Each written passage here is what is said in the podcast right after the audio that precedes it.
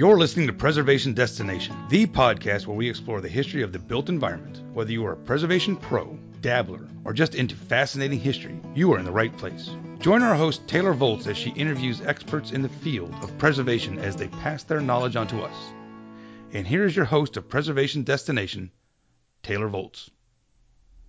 Welcome to this week's episode of Preservation Destination. Today, my guest is preservationist and designer Megan Lord of Hunt and Gather Home. Welcome, Megan. Thanks, Taylor. I really appreciate you having me on, and um, I'm excited to be here talking with you today.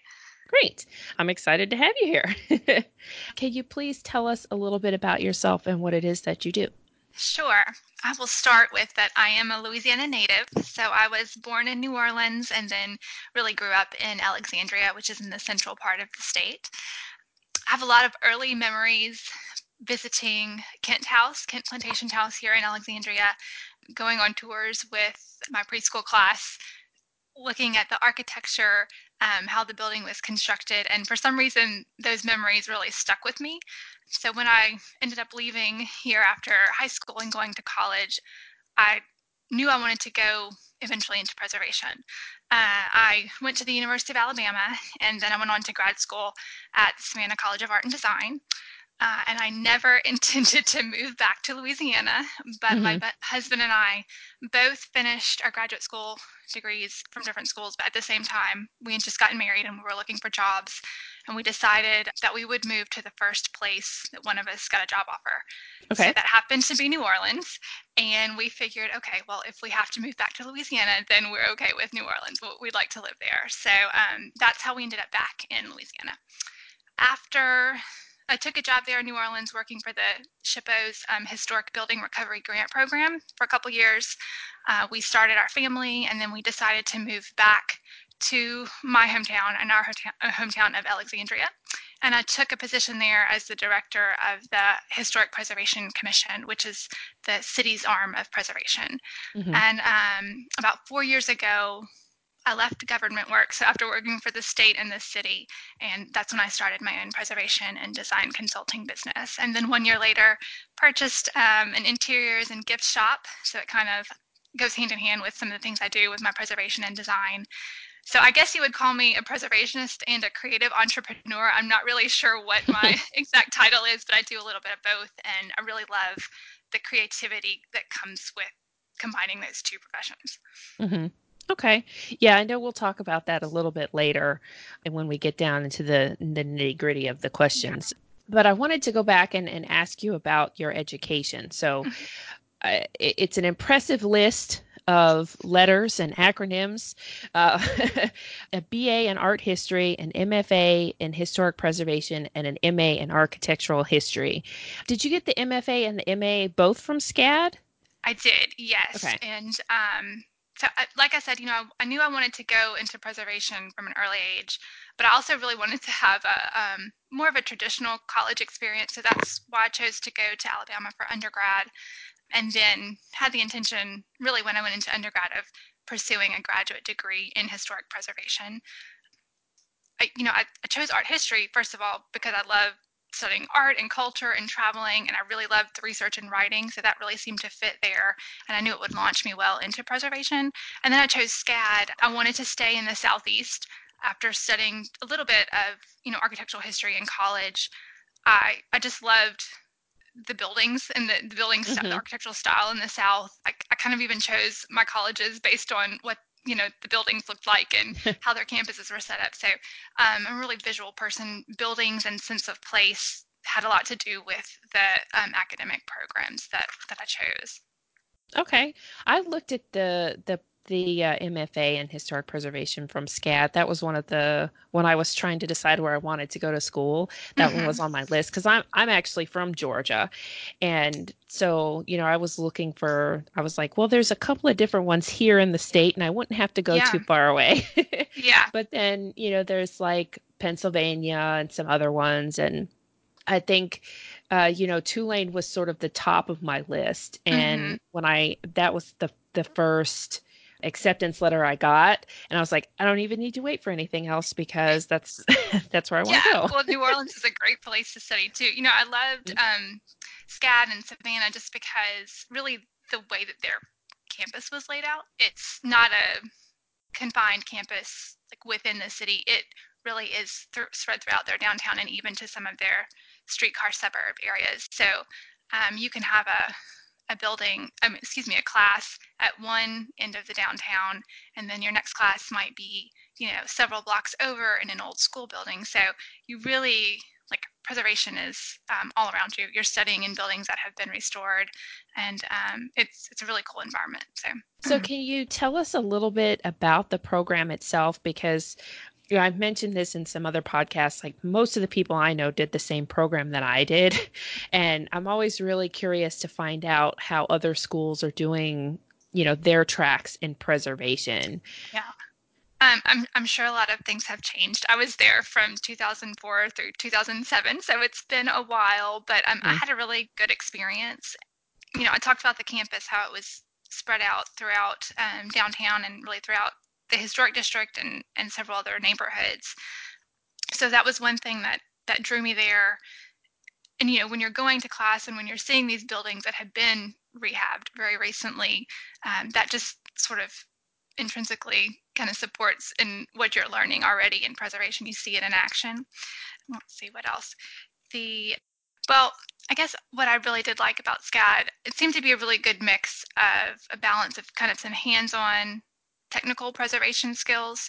So, you know, observing buildings, historic buildings, learning to look at them, through a preservationist eye and identify, you know, moisture issues, um, looking at repointing, learning how to do some repointing. And there were tons of opportunities too to actually do that hands-on preservation work. So this technical preservation skills were there, um, then also balanced with, you know, research and writing, working or volunteering or interning with some local nonprofits, the Historic Savannah Foundation.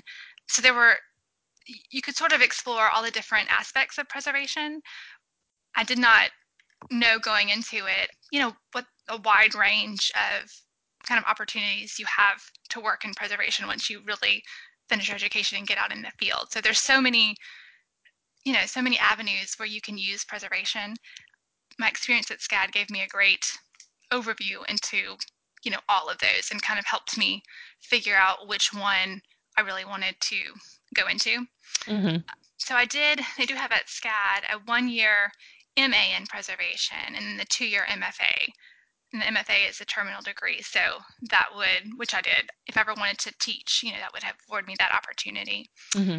And then at the end of my first year there, SCAD has a campus in Lacoste, France, and so they were going to be offering some preservation classes for the fall quarter and I was able to go um, and so studied in in the south of France for a quarter, which was wonderful mm-hmm. in the mm-hmm. fall. Um, and that you know, I just I love traveling and experiencing other cultures, and so to be able to do some hands-on preservation work there in France was a really unique experience. And while I was there, I took an architectural history class as well, and so I absolutely loved that. It really balanced out, gave me a a broader just knowledge of how to put the research I was doing into a broader context. So mm-hmm. when I'm looking at buildings, um, being able to to understand the cultures and um, how the form of the building represents, you know, the culture that may have constructed it originally. So I, I really loved that architectural history history class and felt it balanced a lot of, of the technical part of what I was learning in my preservation classes. So when we got back to Savannah, I decided to add the MA in architectural history. So I stayed mm-hmm. one more year and I just, I'd like to learn. And if I could have stayed longer yeah. and uh, had a degree in, in architecture and, and interior design, I would have done that too. But that wasn't going to happen. So I needed to start working. yeah, I, I definitely understand. I, am one of those people too. Like I could I could go back and do like so many different things, especially when I hear about what other schools are offering. Yeah. I'm like, oh, you know, I could go I could go do this and get some city planning right. uh, experience and yeah i could i could do that forever but yeah same kind of thing you know eventually you do have to go to work it's it's a sad fact but yep it does have to happen exactly. you said so you you after you finished graduate school you you guys were looking for jobs and you got the job back here in New Orleans, and that that was after uh, Hurricane Katrina.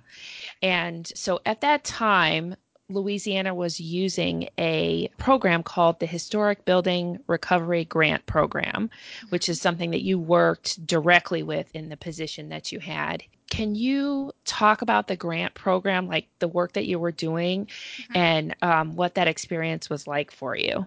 Sure. So I worked as a project officer for the Historic Building Recovery Grant Program, and that was my first job out of grad school. And I, I really could not have asked for a better first job experience. I had wonderful coworkers. We were, you know, in New Orleans right after Katrina, which you don't really realize it at the time, like how monumental that is. But um, I, it was it was a really special experience for me, and I, I learned a lot, and I was able to use and really put into practice a lot of what I, you know, came out of grad school with that experience. But um, the program was, was a temporary grant program, so it's not, it doesn't exist anymore. Mm-hmm. Um, and it was operated by the Louisiana State Historic Preservation Office and um, established through federal funding that had been appropriated after Hurricanes Katrina and Rita. So that, those occurred in 2005, and then this grant program really got started. Late 2006, early 2007. I was part of a second round of project officers that they hired. Um, so I came on in the fall of 2007. And then Mississippi had a similar grant program. I'm not sure what they called it, but that was operated by their Department of Archives and History and through the same federal funding that was handed down. So mm-hmm. the projects that we that were our grant recipients had to have direct damage caused by Hurricane Katrina or Rita. They had to be located within um, within a National Register historic district, which you know there are many in in New Orleans, mm-hmm. and then or individually listed on the National Register. So even so, we had some projects that were, excuse me, not not in historic districts, but were individually listed. You know, um, in parishes sort of outlying outside of New Orleans, but most of our projects were in this city. Mm-hmm. So each state sort of set up their own procedure for handing out this grant money. Louisiana's looked different from Mississippi's in the way that that money was handed out. Both programs provided grants to homeowners, like I said, whose buildings were damaged by Katrina or Rita. But Louisiana was able to help hundreds of home- homeowners, mostly in the New Orleans area, our grants were capped at $45,000. So that was the most money that you could receive. Okay. Um, Mississippi's grants were much larger. And so they had fewer grants, but larger scale projects. So most of our projects were, you know, just regular homeowners. We had projects throughout the area I was responsible for with projects in the Treme, Esplanade Ridge area neighborhood, um, a couple in the Lower Garden District, the Parkview area, um, some in the lower ninth ward, and a couple in Arabi. But we really had them throughout the city's historic districts, um, Gentilly and other areas. But these were just everyday people whose homes had been sometimes significant, significantly and other times um, just minimally damaged by, by Katrina, by either flooding or wind damage, mostly is what we saw. So we worked with the homeowners to sort of manage their project and their budget we helped them establish a scope of work. So, I mean, we were walking around the homes and looking, assessing storm damage, helping them understand what the Secretary of Interior standards were. Most mm-hmm. these people, you know, they knew they lived in an old house, but they didn't necessarily consider it to be historic. So, kind of having that conversation with them and helping them to place some historic value on their home and understand what the you know architectural character was and why it was important to keep the windows and you know restore some of those features um, we helped them communicate with their contractors which they had to hire on their own so oftentimes if they hadn't had a building project to work with you know they needed some help one explaining what the standards were that they had to right. follow and then there were so many contractors after katrina that you know came in from out of town and a lot of contractor fraud going on, a lot yeah. of shoddy work happening. And so we had to kind of try to mitigate some of that. You know, there were a ton of contractors that were doing leveling, house leveling, and I saw some terrible work. Oh. And so, you know, we had to kind of go in and communicate with the contractor and and tell them that wasn't going to meet the standards and that's a fun conversation to have when you're yeah. 25 years old and you know female and this contractor is like this guy is like you know you don't know what you're talking about so so i learned really quickly one how to communicate with homeowners that you know they don't have a million dollars they don't have a huge home they they just kind of are doing their everyday thing and that really came in handy for what I ended up doing a couple years later. Our our program was housed. My first office was in the Jackson House behind the Cabildo, so it was okay. like crazy. You know, when I think back, that I got to work in this, you know, historic building and um, the history even uh, surrounding the place where we worked. But we worked a lot from our cars and did site visits for most of the day. This was again early, well, late 2007. But you know, most people were still living in FEMA trailers, so we had a lot of meetings in their FEMA trailer. And if we had our computers, we would have to take on site visits to type up scopes of work, and you know, we'd have to plug into a utility pole or temporary kind of pole because the right. homes didn't have electricity. So it was a, you know, an interesting environment to work in. You had to learn to be resourceful and creative. And um, it took preservation, I think, to a, a, different level for me. I was used to working in Savannah, uh, you know, and helping put on tours for the Historic Savannah Foundation. And so, you know, working on a kind of higher level or a more elite level of preservation, I guess. And this really brought it down to earth for me. And um, I really loved getting to hear the homeowners' stories. Everybody had a Katrina story, and mm-hmm. that was really part of the job too, is listening to what they went through. You know, I wasn't, I, even though I was from Louisiana, I was in Savannah when uh, I was actually in France when Hurricane Katrina hit, and so I, you know, didn't have my own Katrina story, but I got to hear so many people's stories, and um, that was that was part of them helping, part of getting them you know back into their house was listening to their story acknowledging you know how hard it was and how they had been displaced for so long and um, helping them to move forward by restoring their home. So it was mm-hmm. it was a pretty special job to have. Yeah it sounds like it.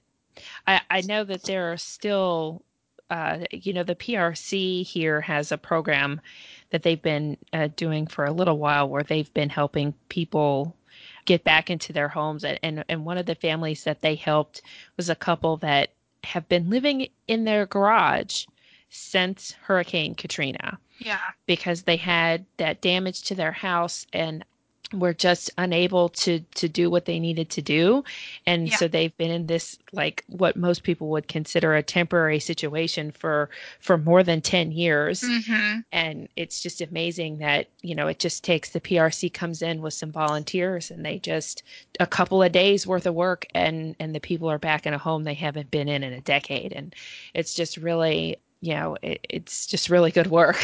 Yeah it's it's important work too it really is and um you know i think that's why i most of my really all of my preservation career has been helping people get either get back into or you know make better their home and so that's kind of why i added the part of the reason i added the home on hunt and gather home the idea of home is very important to me and that's really kind of how i view preservation is through you know residences and houses. So that's that's how i see it.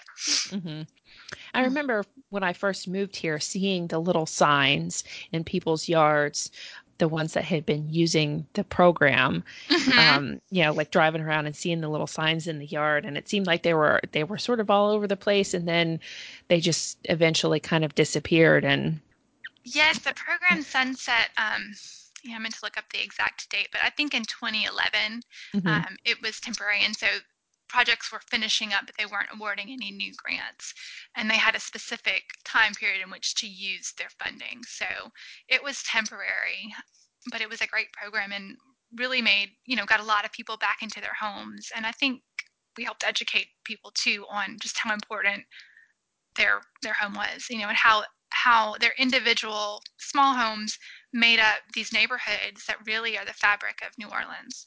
So so you am I correct that you you guys decided to move back to Alexandria before the program finished, right? You didn't see it through to the end. That's correct. I finished up most all of my projects.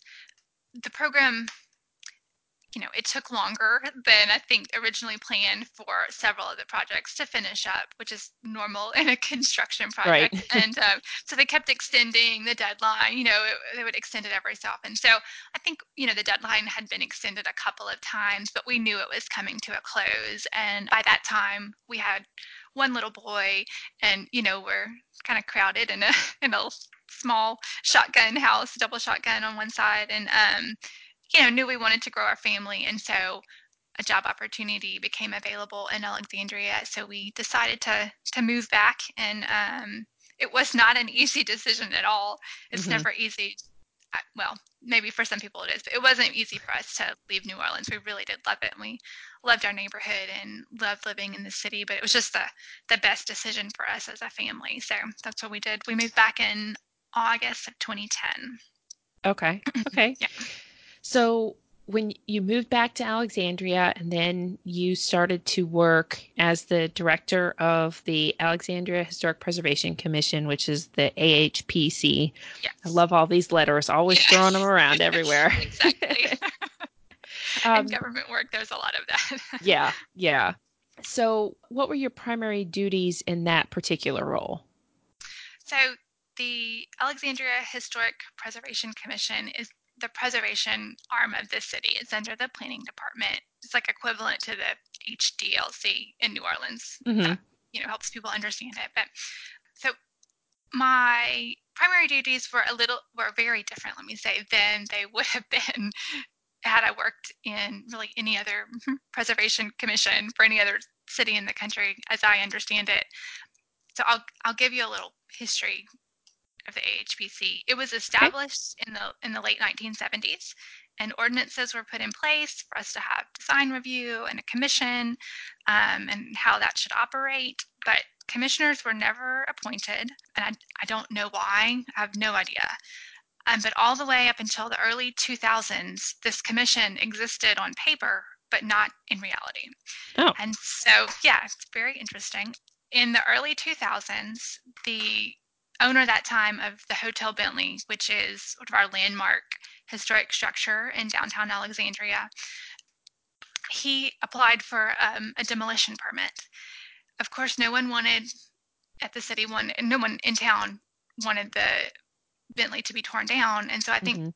you know, I wasn't here, but anyway, the city was sort of trying to figure out, well, how can we keep him from demolishing the Hotel Bentley?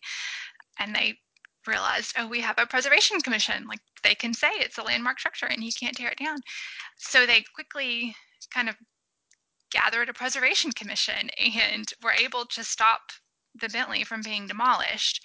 Um, and at that point, you know, appointed commissioners and they had a, a director who was there before I was and they did some good work. They were not reviewing anything that happened in our. We, we do have three local historic districts that were Okay. created in the 70s.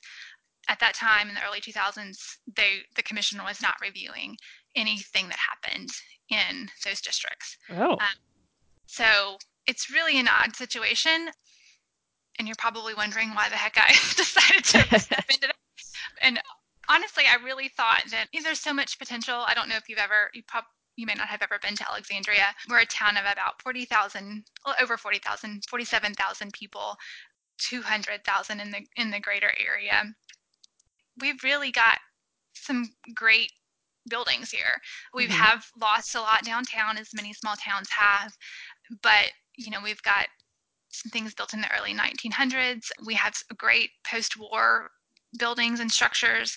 Um, so we have we've got a lot of potential. We have three historic districts. One, our Garden District, is also National Register District, and we've got a second mid-century National Register District. So some great historic building stock. We just don't have you know we don't have those regulations in place that protect any of of the buildings and so i you know thought that there was so much potential and that i could help you know if not if not actually get those um, regulations and, and review processes put in place at least help build up you know, support for preservation in the city.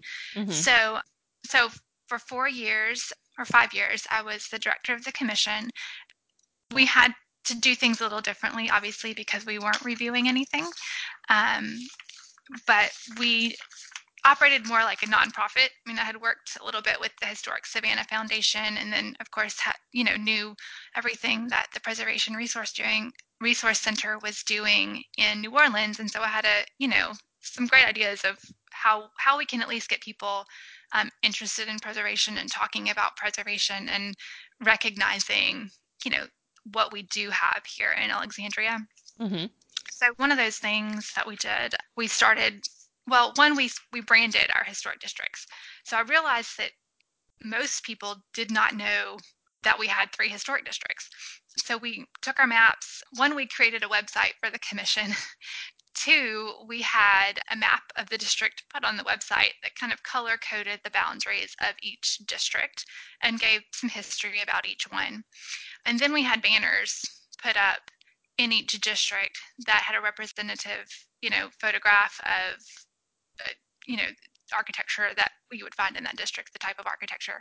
And those were kind of color coded too. So as you're driving, our, our districts all touch one another. So as you're driving downtown, you could kind of drive through and, and realize, oh, I'm in I'm in a historic district and this is the garden district. And now I'm moving into our West End district. And, you know, to get people to realize, to, to get them looking at mm-hmm. their built environment and to realize, oh, you know, there's something different and special about each one of these.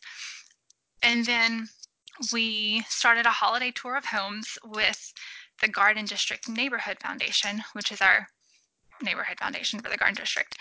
And um, that was a big project that has now been picked up solely by the Garden District Neighborhood Foundation. And that's become an annual event for them and a fundraising event for the Neighborhood Association. But we picked, you know, five or six homes to be on tour. That's always the second week in December. We had docents to give the history. We talked about, you know, specific architectural features of the home and tried to get people to people from outside of the garden district to come in and see what a great neighborhood we have um, and to appreciate, you know, a lot of the renovation work. We have wonderful people doing some wonderful renovation work on the homes here. And so we wanted to kind of showcase that. This gave us a great opportunity to get people from outside of the neighborhood and outside of town into the to the garden district and and see what great houses and what a great community it is. What else did we do? I was able to, we did receive a grant from um, the State Division of Historic Preservation to resurvey our local garden district. And so that that district had been surveyed in the early 1980s. So we were resurveying to kind of see what building stock has been lost. You know, we wanted to update to see what changes people were making to their homes. That, you know, was very helpful, sort of gauging where we were as mm-hmm. um, as a local district and what are, you know, a lot of the things and changes people that are changes that people are making to their historic homes, which generally tend to be adding vinyl siding, replacing yeah. windows, and putting in doors from Home Depot. So, yeah. um, anyway, that, you know, was helpful in kind of giving our commission, you know, some talking points about oh, these are things we need to be looking at and sort of educating people on why we don't need to be making these changes.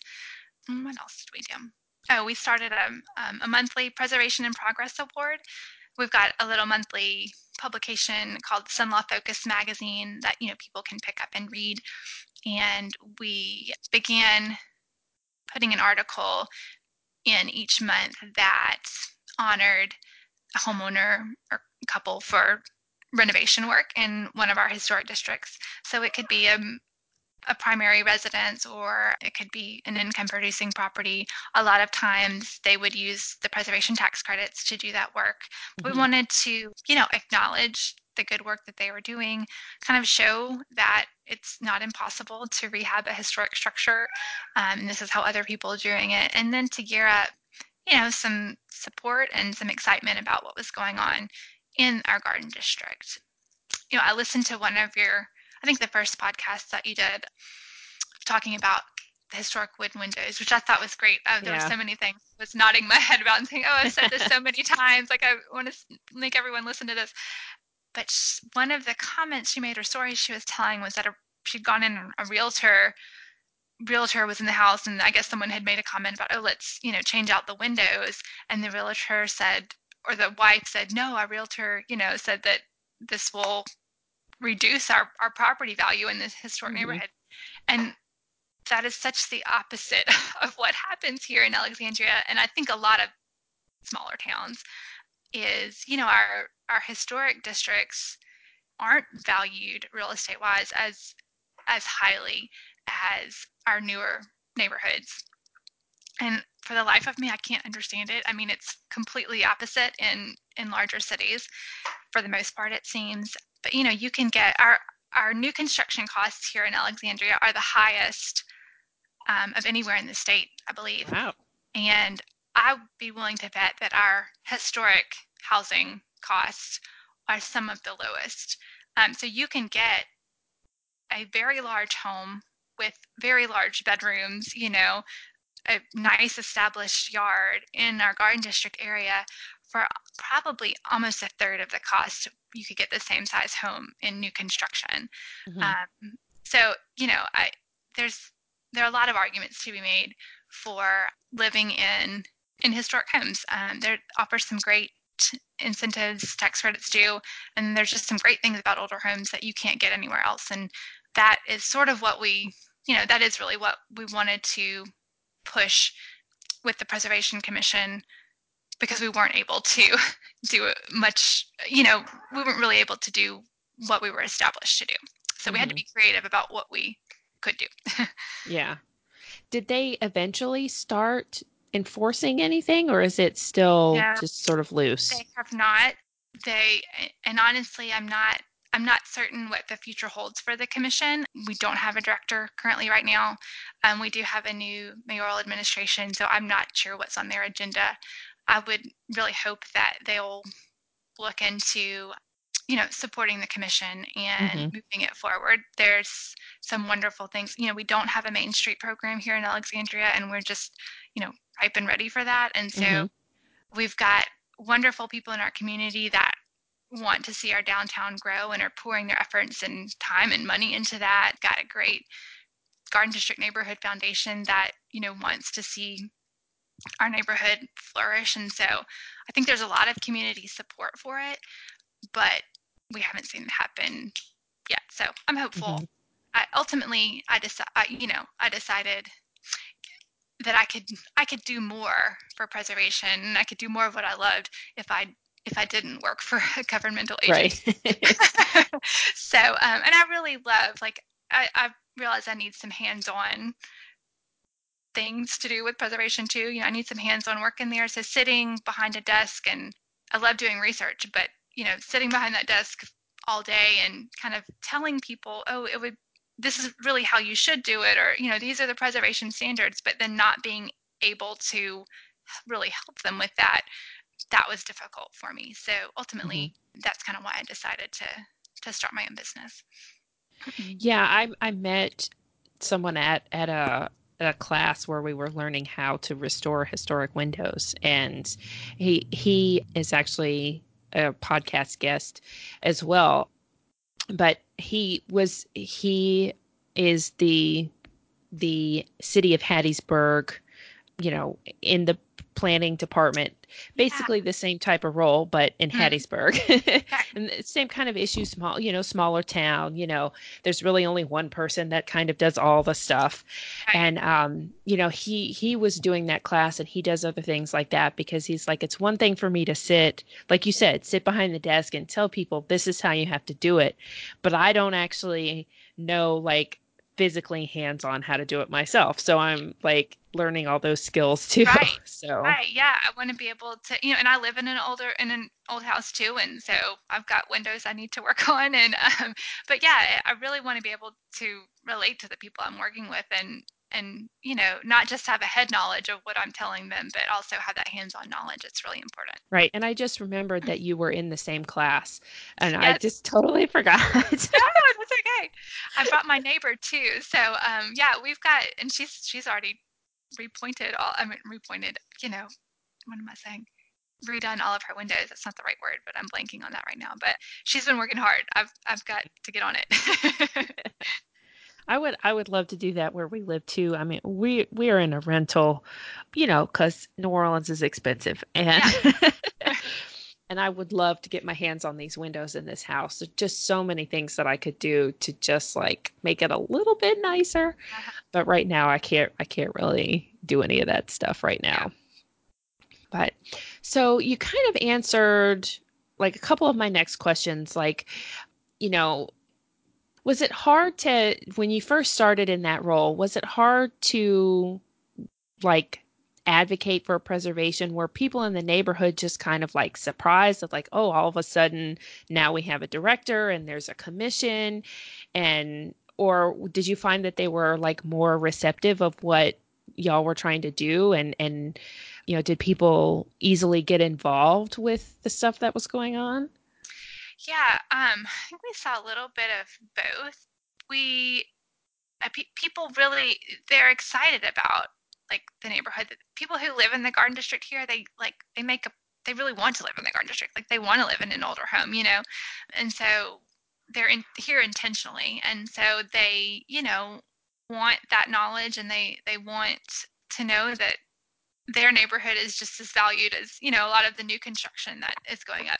I don't have anything against new houses or you know or new neighborhoods. Um, i just really feel like we need to be intentionally planning both you know both mm-hmm. our our new growth our new development which is great for a city to have new development. That's a good thing.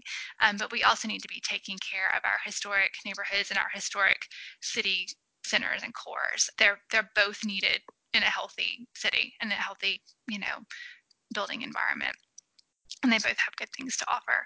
Um, but it, yeah, it wasn't, you know, moving here and taking that job was not without its challenges. You know, I, I knew that I was coming from living and working in Savannah and New Orleans, where there is a large, you know, preservation community.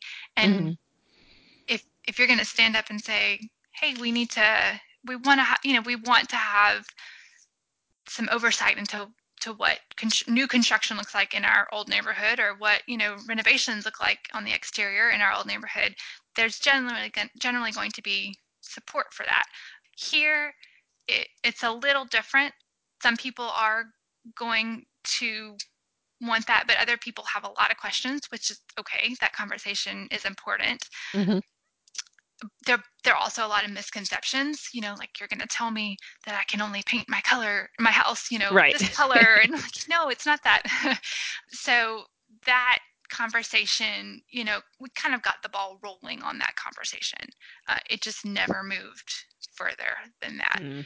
so i'm hoping that right now in our neighborhood in the garden district you know we're seeing issues come up about some vacant properties and demolition demolition by neglect, honestly. Um, but because we don't have that in a preservation ordinance, those properties just sit there, and they the roof can be falling in, and you know nothing happens. The owner isn't held responsible. So there are a lot of issues like that that we see um, that people you know have started speaking up about, where there are some answers that preservation can offer. So I'm hoping that we'll we'll eventually get there. yeah, yeah.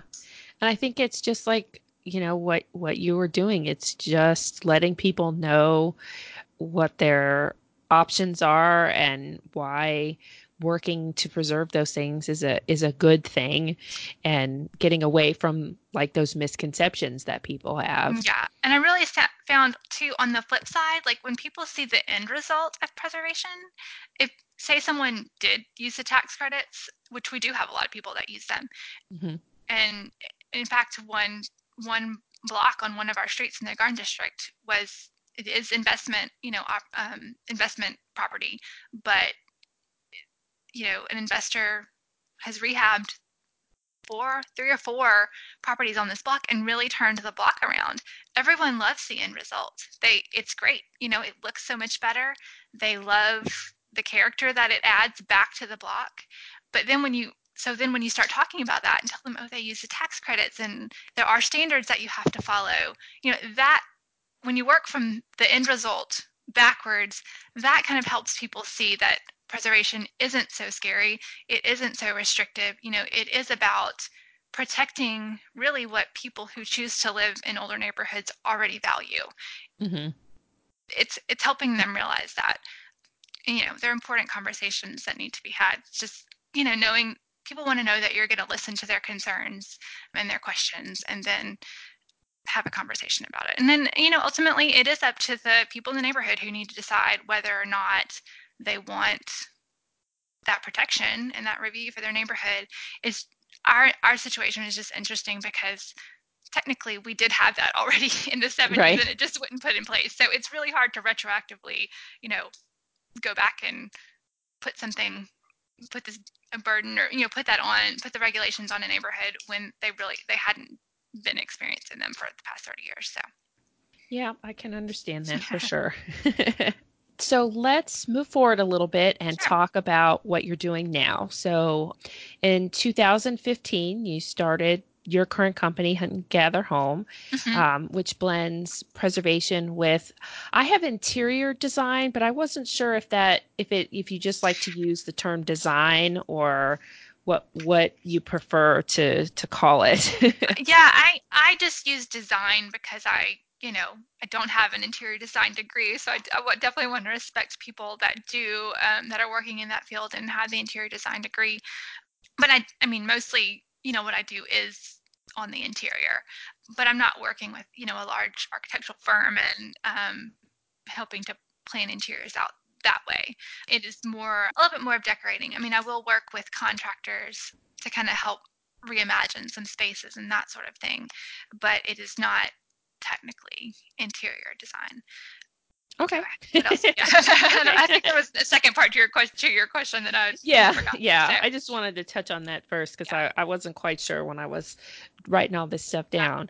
Yeah. Um, so you have that, and then you also have a shop that's called Southern Chic. Chic. Yeah. Chic. I always have trouble with that word. I don't know what it is about it. I didn't I didn't name the shop. Um I, I purchased the shop. Two um girls from New Orleans had started it. They were actually Katrina tra- transplants, one of them was, and um she started it with a friend here and so they named it and it, it's been a successful shop, so I didn't want to change the name. But um yeah, Southern Chic and people often will call I get Southern Chick. I get a lot of different things there. yeah. That's one of those. There's a few words that I, I never can quite get. uh, that's definitely one of them. So, uh, uh, how do you combine the two things? How do you combine preservation and and design and, yeah. and make that like a cohesive, I guess, cohesive projects that you work on? You know, I've I've always people have often asked me even before I started the company to help them choosing, you know, paint colors or like furniture and rearranging things and helping them like find their their style.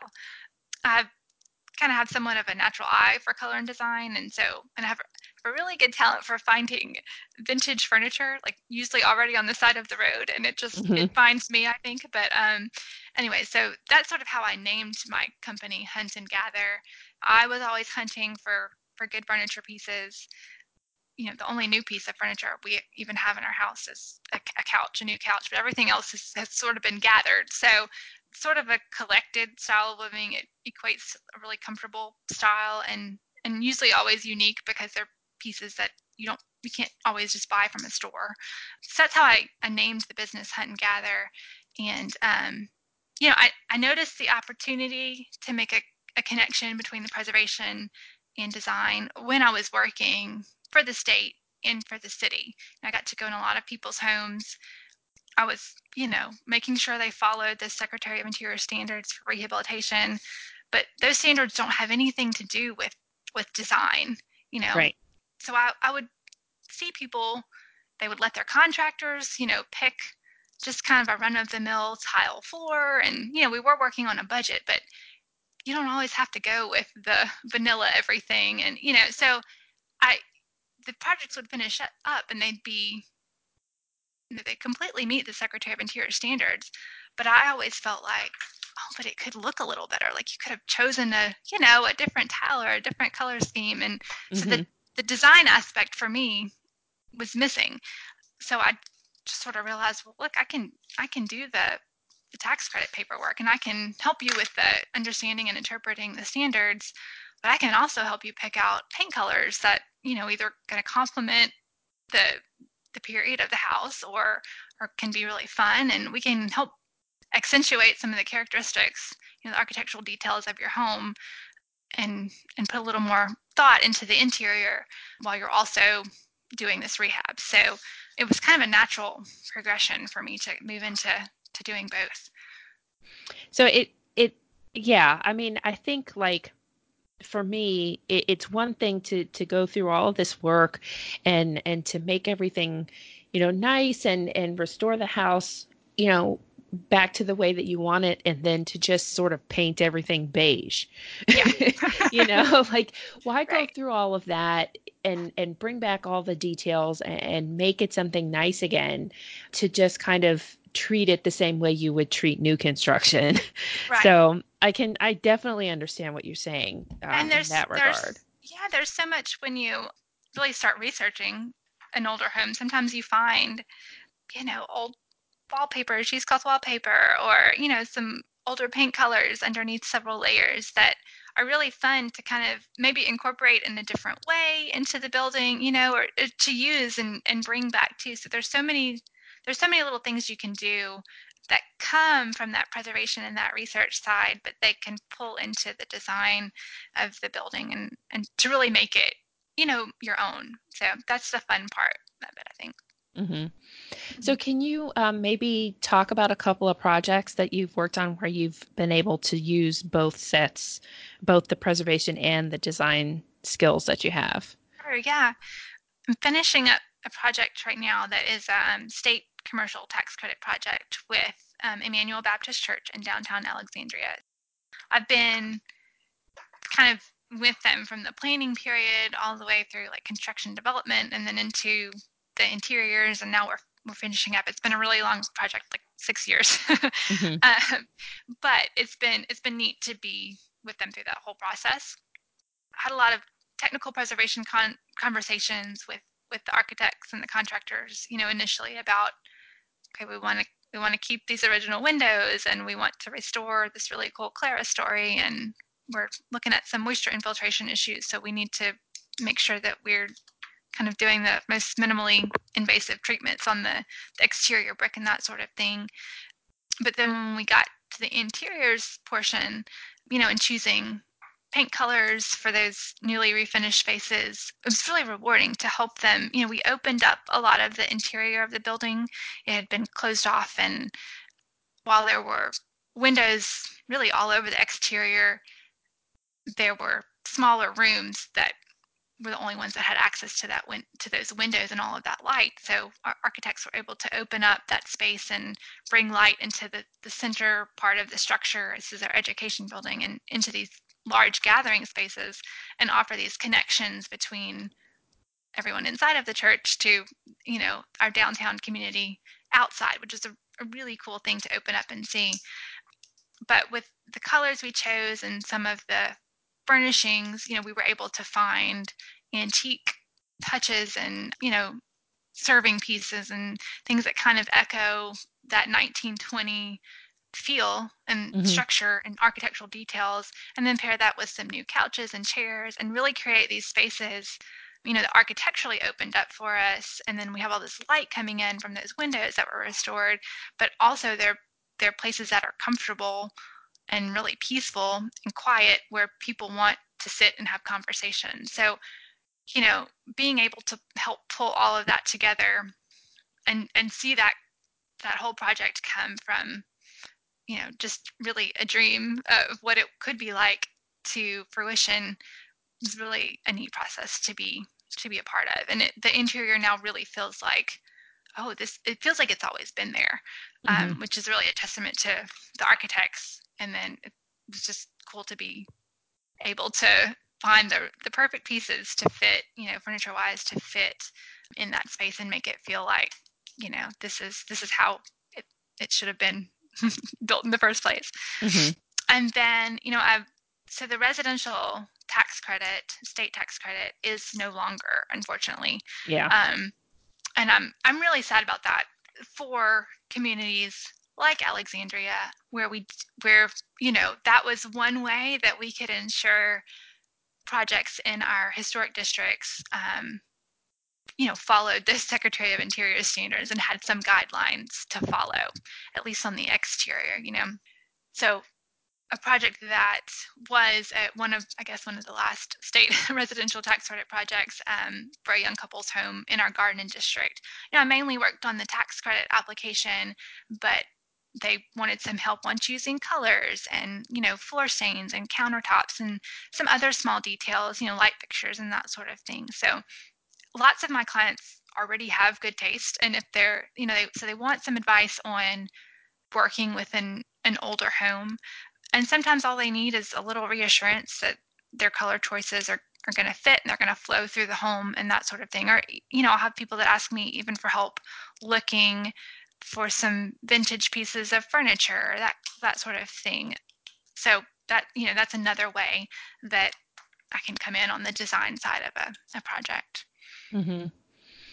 Yeah, I we're always looking for like mid-century pieces because yeah. that's that's what I'm really into, mm-hmm. and and I.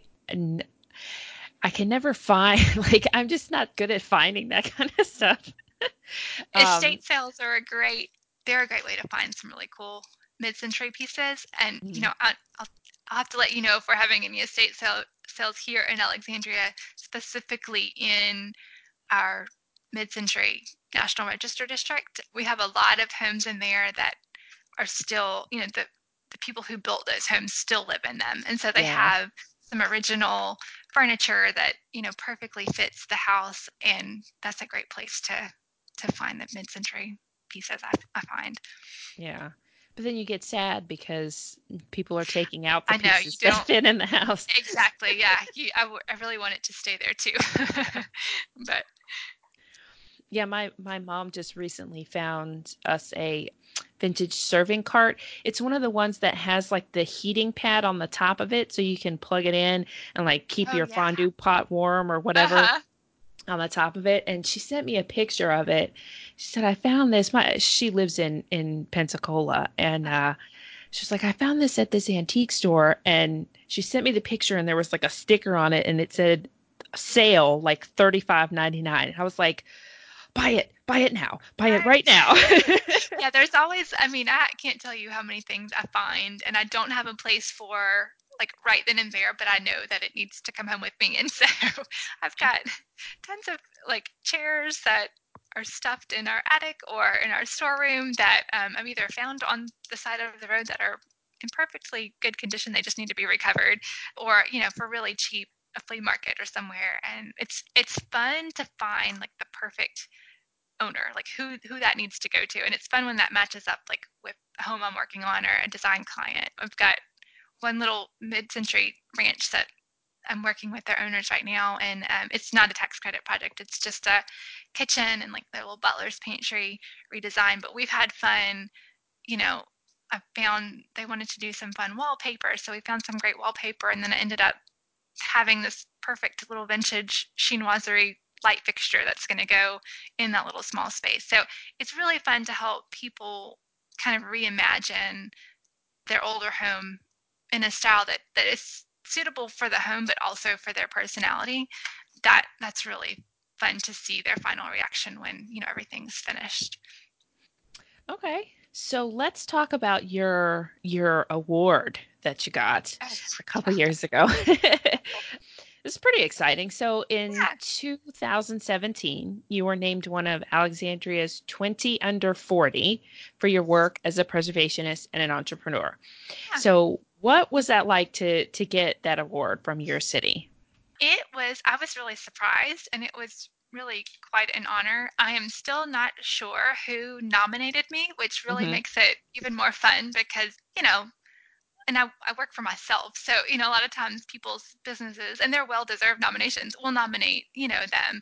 So it was kind of special. And I, I just like knowing that someone out there nominated me, but I don't know who it was. So whoever it is, if you're listening, thank you. Um, I appreciate it. But, you know, my business was still pretty new and I had really just had the store for a year. So it, it was encouraging to know that others, you know, saw my hard work and appreciated it um, after coming from working for the commission for for the five years and you know not not really being disappointed with myself but feeling like i did you know did we did i work as hard as i could have to you know to do as much as i could have to to serve preservation for the city it it was it was nice to know that people still appreciated my efforts and kind of gave me hope for preservation in alexandria mm-hmm. um, it was also an honor that I got to share with my husband. He was also nominated and honored in 2017 oh, wow. too.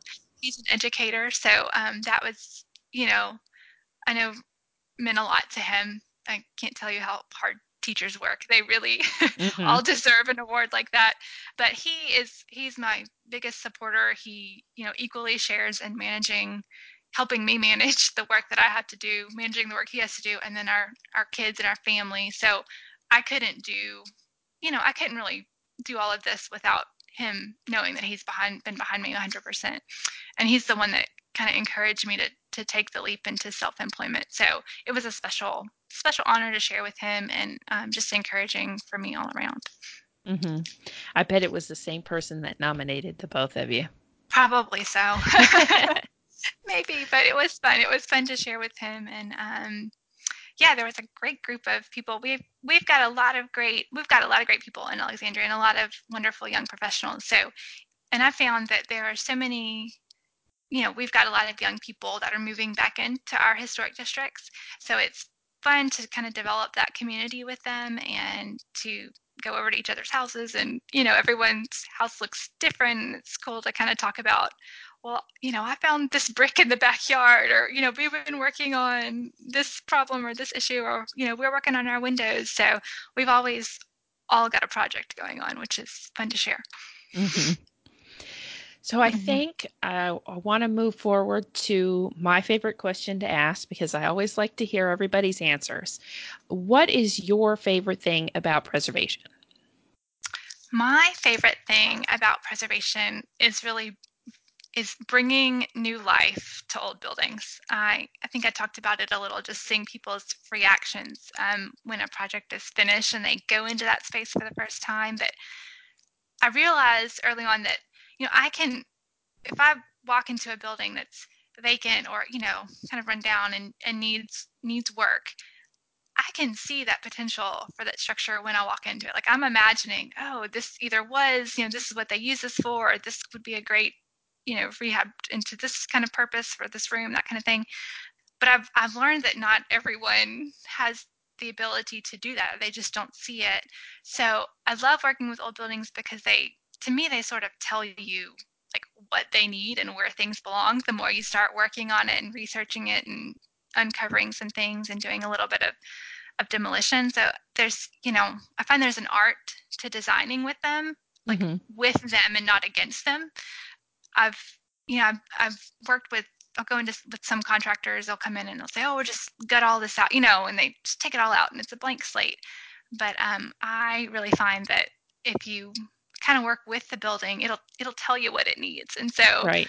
when you when you go through that process, and especially when you're working with someone that may not see that potential or doesn't have that full vision, and maybe they're a little skeptical about it, you know, to get to the end of the project and to watch their reaction and to see them kind of feel the space now that it's been rehabbed and it's you know suits them and is comfortable again um, that's that's what i really love to see. That's my favorite thing about preservation. I think it's being able to put both you know the research part my head into it and my heart into the design part of the project and really seeing clients enjoy that for for themselves and kind of get it too. That's that's really rewarding for me I, I, I like that. I like working with the house instead of against it. That's a good. That's a really good way to put it. So on the opposite side of that, what what would be your least favorite thing, and do you have any pet peeves? Yeah, I try to think about this one a while.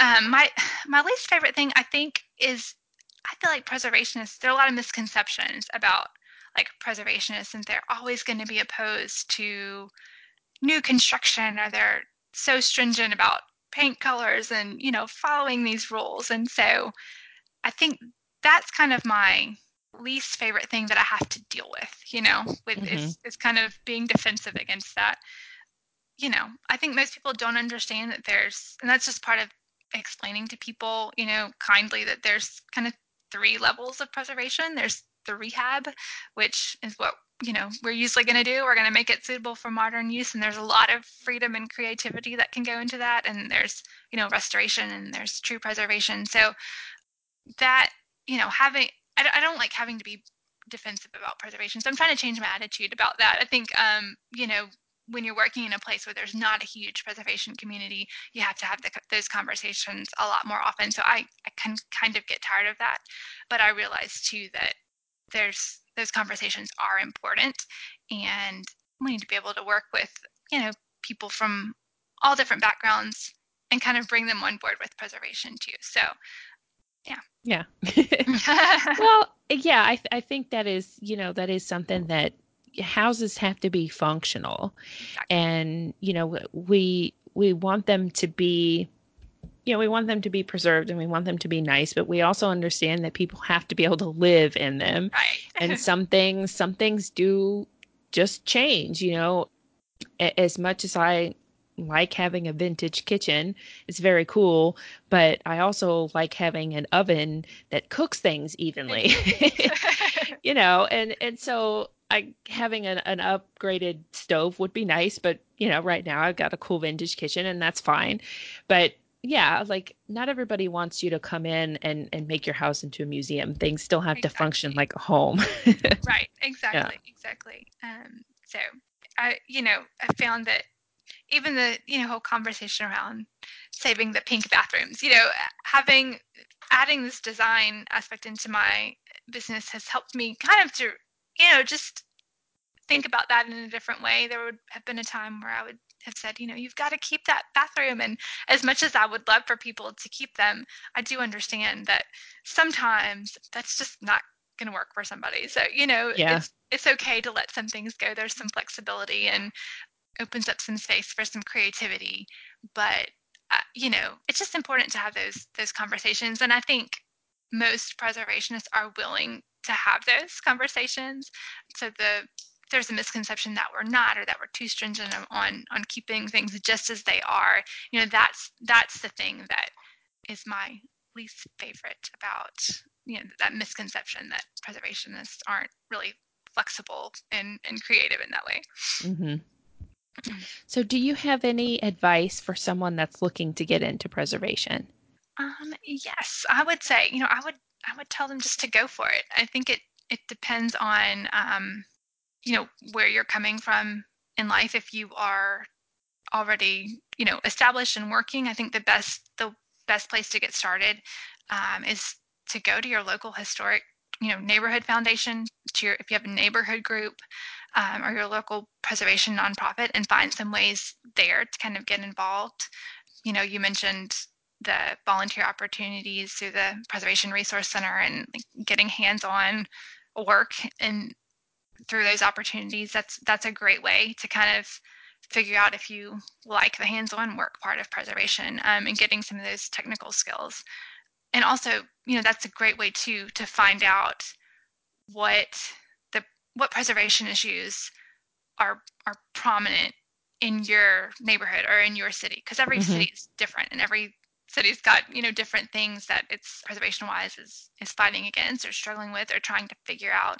So that's that's a great way to understand you know how preservation works or or doesn't work in your city.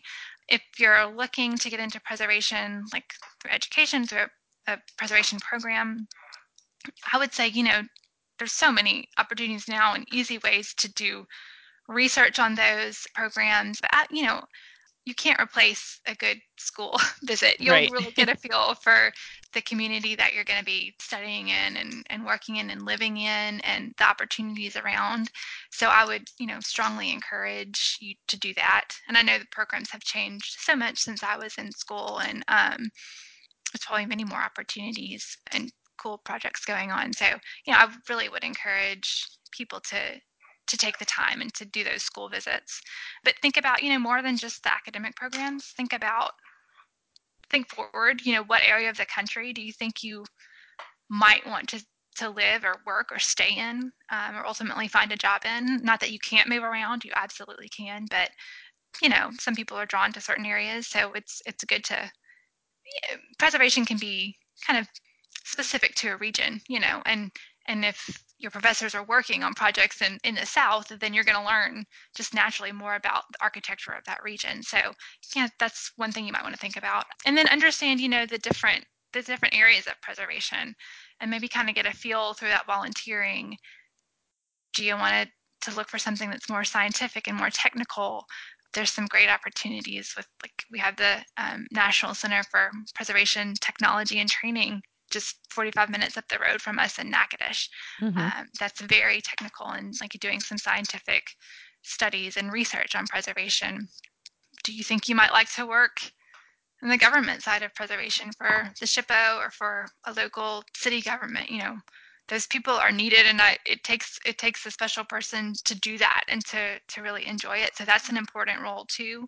Nonprofits or design related. I mean, you might decide you want to go through an architecture program and add on a certificate in preservation. You know, there's there's so many ways. Preservation is such a wide open field. I feel like you can come to it from any background and you can kind of move move into other backgrounds with a preservation degree. So take your time and do the research and kind of figure out what which direction you want to go with it. And um I you know, but but go for it. That's what I would say.